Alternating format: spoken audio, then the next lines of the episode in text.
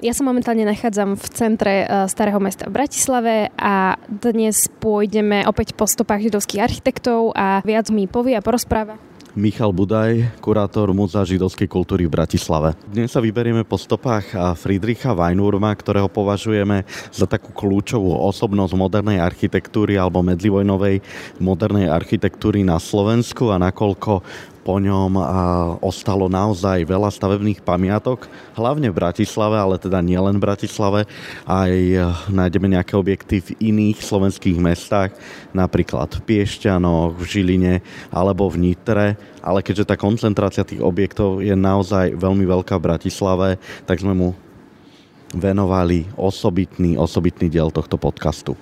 Je to známy architekt alebo nie?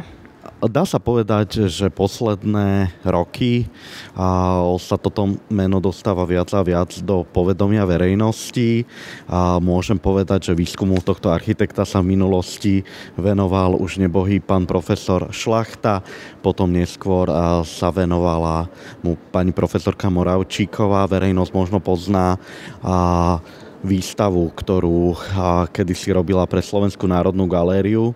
Takže tam bolo predstavené dielo a aj vďaka profesorke Moravčíkovej vznikla hrubá publikácia, ktorá sa venuje tomuto architektovi. Takže čím ďalej, tým viac sa dostáva do povedomia a snažíme sa teda jeho odkaz šíriť aj my v našom židovskom múzeu, a to týmito komentovanými vychádzkami, ktoré už robíme 3. sezónu. Veľakrát sa stáva, že je budova známa, ale architekt až tak nie, že či nie aj práve toto prípad Friedricha Weinwurma? Áno, stáva sa mi to aj na vychádzkach a vravia mi niekedy návštevníci, že prechádzali okolo tých budov denne, alebo teda tie stavby poznajú, ale nespájali si to s týmto architektom a dokonca sa mi stalo aj to, že mal som napríklad pani, ktorá sa ma pýtala a neviete mi povedať dom, v ktorom bývam, aký je to architekt, a bola to zrovna vychádzka Weinwurmu. Ja som jej povedal, áno, aj tento dom je Weinwurm, avšak kvôli tomu, že mám nejakú kapacitu aj tých objektov, ktoré môžem vymenovať počas tej prehliadky, nie vždy pri všetkých sa dá pristaviť, tak bola naozaj veľmi prekvapená, že býva v dome, ktorý projektoval zrovna Friedrich Weinwurm. Dobre, tak poďme ho predstaviť, trošičku podať o ňom viac, predstaviť ho poslucháčom. Áno, takže ja by som povedal tak v skratke o osude Friedricha Weinwurma. Narodil sa teda samozrejme do židovskej rodiny, do rodiny tehliara, a to 30. augusta 1885 v Borskom Svetom Mikuláši. Vždycky 30. augusta robím aj tie komentované prehliadky k jeho teda osobnosti. No a Friedrich Weinwurm teda pokračoval a absolvoval stredoškolské štúdia. Najprv začínal v Bratislave, potom neskôr v Temešvári, čo je v súčasnosti v Rumunsku, ale vtedy to bolo tiež v rámci monarchie. No a keďže vynikal aj v nemčine, aj v kreslení, rozhodol sa potom, že bude študovať architektúru. A najprv ho tie kroky priviedli do Berlína, kde študoval naozaj na prestížnej vysokej škole. No a neskôr teda prešiel na ďalšiu významnú školu, a to do Drážďan. On potom chvíľku pôsobil ešte v Budapešti, no a v roku 1919 sa vrátil do Bratislavy. A tu začal teda ako samostatný architekt. Tak ako potom vyzerali tie jeho začiatky v Bratislave?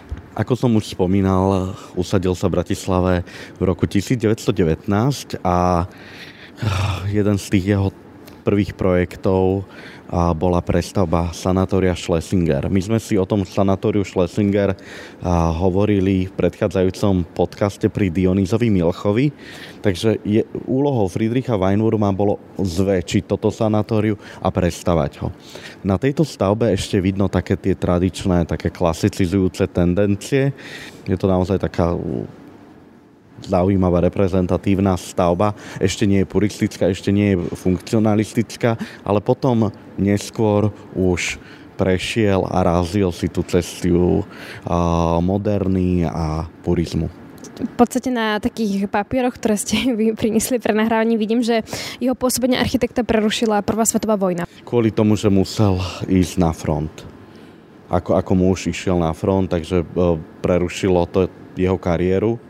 No a spomeniem, že teda na tom bojovom fronte utrpel vážne zranenie hlavy, ktoré si vyžiadalo trepanáciu lebky v oblasti temenej kosti.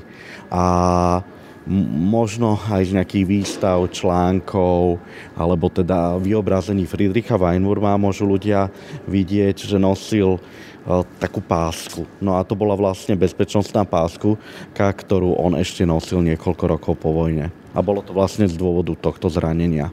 Potom vlastne po tej prvej svetovej vojne sa vrátil do tej Bratislavy a začal práve pracovať na tých budovách, ktoré si pozrieme o chvíľu. Áno, pozrieme a ako vravím, on teda za to obdobie tých 2 dekád vytvoril naozaj obrovské množstvo budov, ktoré zmenili tvár nášho hlavného mesta a tá architektúra je naozaj bohatá, či už sú to rôzne verejné stavby a vlastne stavby rôzneho charakteru a využitia, alebo či už to boli stavby pre rôzne spoločenské vrstvy, od luxusných víl až po sociálne bývanie. Keď hovoríte, že aj že ho cítiť v tej Bratislave, tej jeho budovy tu vidieť, tak je to jedna z najväčších osobností architektúry v Bratislave? Určite áno. Čo sa týka toho funkcionalizmu, môžeme povedať, že patril medzi také tie popredné osobnosti. A boli aj iní architekti, ktorí teda v Bratislave pôsobili, ale čo sa týka toho purizmu, tak myslím si, že on je takým najvýraznejším predstaviteľom. A aj tým množstvom tých stavieb, ktoré on projektoval, aj tým bohatstvom, ako vravím, že boli fakt tie stavby rôzneho využitia pre rôzne spoločenské vrsty, pre rôzne potreby, tak naozaj sa zmenil výraz toho mesta. Tak sa poďme teda pozrieť aj na tie budovy. Takže ideme na to. My sme sa teda presunuli na Hviezdoslavovo námestie. No a teda prečo sme sa presunuli na to Hviezdoslavovo námestie? Pretože tu môžeme vidieť takú známú budovu bývalej Dunajskej banky, ktorú mnohí bratislavčania, teda tí starší bratislavčania, si pamätajú ako budovu, kde kedysi sídlil veľmi obľúbený a populárny mliečny bar. Túto budovu projektoval v 30. rokoch architekt Friedrich Weinwurm spolu s Ignácom Večejom. A spomeniem teda, my sme spomenuli, že v roku 1919 sa teda usadil v Bratislave architekt Friedrich Weinwurm, vtedy ešte teda pôsobil ako samostatný architekt, ale od roku 1924 založili teda spolu s Ignácom Večejom, ďalším židovským architektom, spoločné architektonické štúdio. A zrovna tento ateliér projektoval túto budovu banky. Stojíme teda pri bývalom ateliéri, potom oni mali architektonický ateliér aj inde, presťahoval sa teda ten architektonický ateliér, ale na to miesto sa ešte my vydáme. Dobre, poďme to teda ako keby nejak od začiatku opísať, tú históriu tej budovy. Bola to zákazka, ktorú sa mu podarilo získať a naozaj to bola veľmi, veľmi dobrá zákazka. Podarilo sa mu teda na bankový dom, ktorý mal stáť v samotnom centre historického jadra Bratislavy. Ako vidíme, máme tu budovu divadla, takže naozaj je to veľmi, veľmi dobrá lokalita a podarilo sa mu teda postaviť tú svoju funkcionalistickú modernú stavbu rovná v tom historickom centre. Vidíme teda aj ten kamenný obklad tej budovy, vidíme, že to priečelie sa tak odlišuje. Vidíme ten kamenný obklad, vidíme, že tam je aj pasáž. V tejto pasáži boli obchody, predajne. Spomeniem takú známu predajňu Wiener Werkstätte. To bola dizajnová predajňa známa z Viedne, kde sa dali kúpiť nábytok, rôzne bytové doplnky a podobne od významných viedenských dizajnerov, alebo teda dizajnerov, ktorí pôsobili vo Wiener Werkstätte, medzi nimi napríklad také mená ako Josef Hoffman a podobne. A potom, okrem týchto predajní v tejto pasáži, sa tu nachádzala teda tá banková budova a celý tento priestor vidíme teda oddelený tým kamenným obkladom a keď sa pozeráme vyššie, vidíme tam tie francúzske okná a drôtované zábradlie a tu sa nachádzali teda byty. Takže bola to taká polifunkčná stavba, nie len banka, ale nachádzali sa tu aj bytové jednotky. A zapadla tam tá budova alebo nie? Môžem povedať, že v celku zapadla, aj keď tie pôvodné projekty boli o dosť odvážnejšie. Ja spomeniem, že budovu banky takto v centre mesta priamo na Mariánskom námestí v Žiline projektoval tiež Friedrich Weinwurm, avšak tá už až tak nezapadla do toho prostredia a to si teda vynútilo aj jej neskoršiu asanáciu.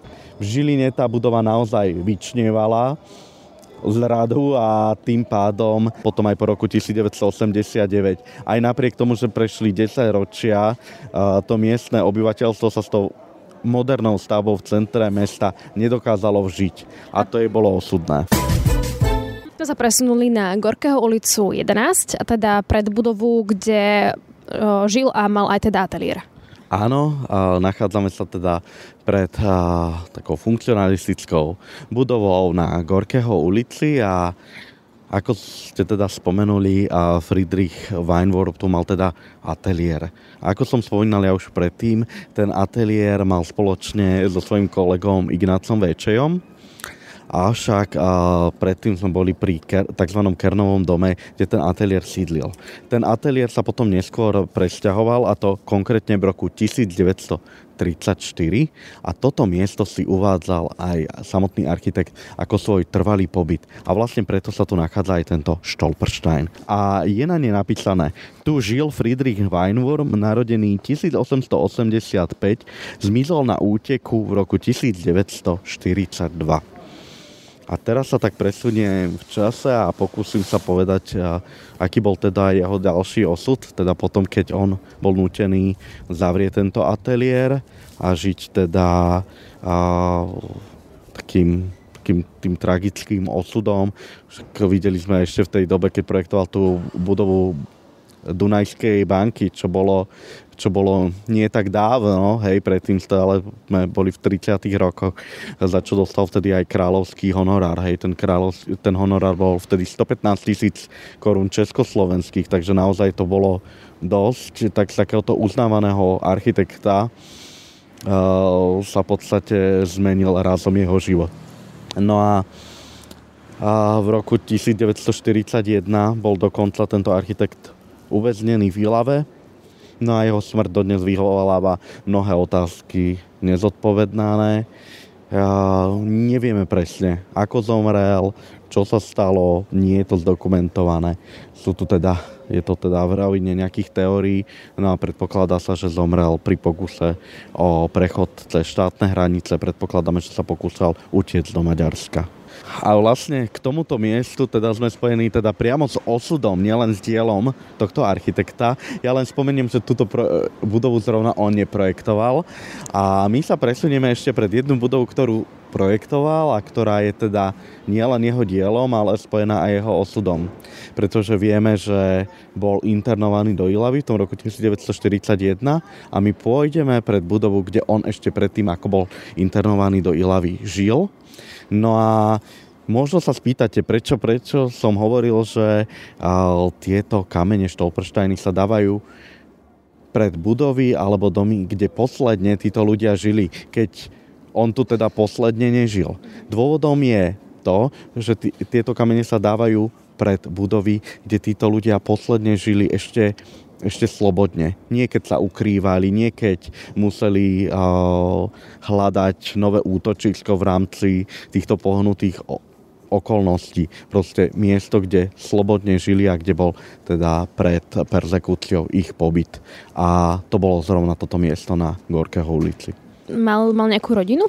Áno, mal manželku a Jozefu a mal aj dve deti. A mal syna Juraja a mal dceru Evu. Čo sa s nimi stalo počas tej druhej svetovej vojny, alebo keď napríklad teda on aj zmizol tragicky, tak čo bolo s nimi? Tie deti prežili toto obdobie, aj tá dcera Eva, aj teda ten syn Juraj. Syn Juraj teda zomrel potom v 50. rokoch 20. storočia a dcera Eva bola potom vydatá Marákiová.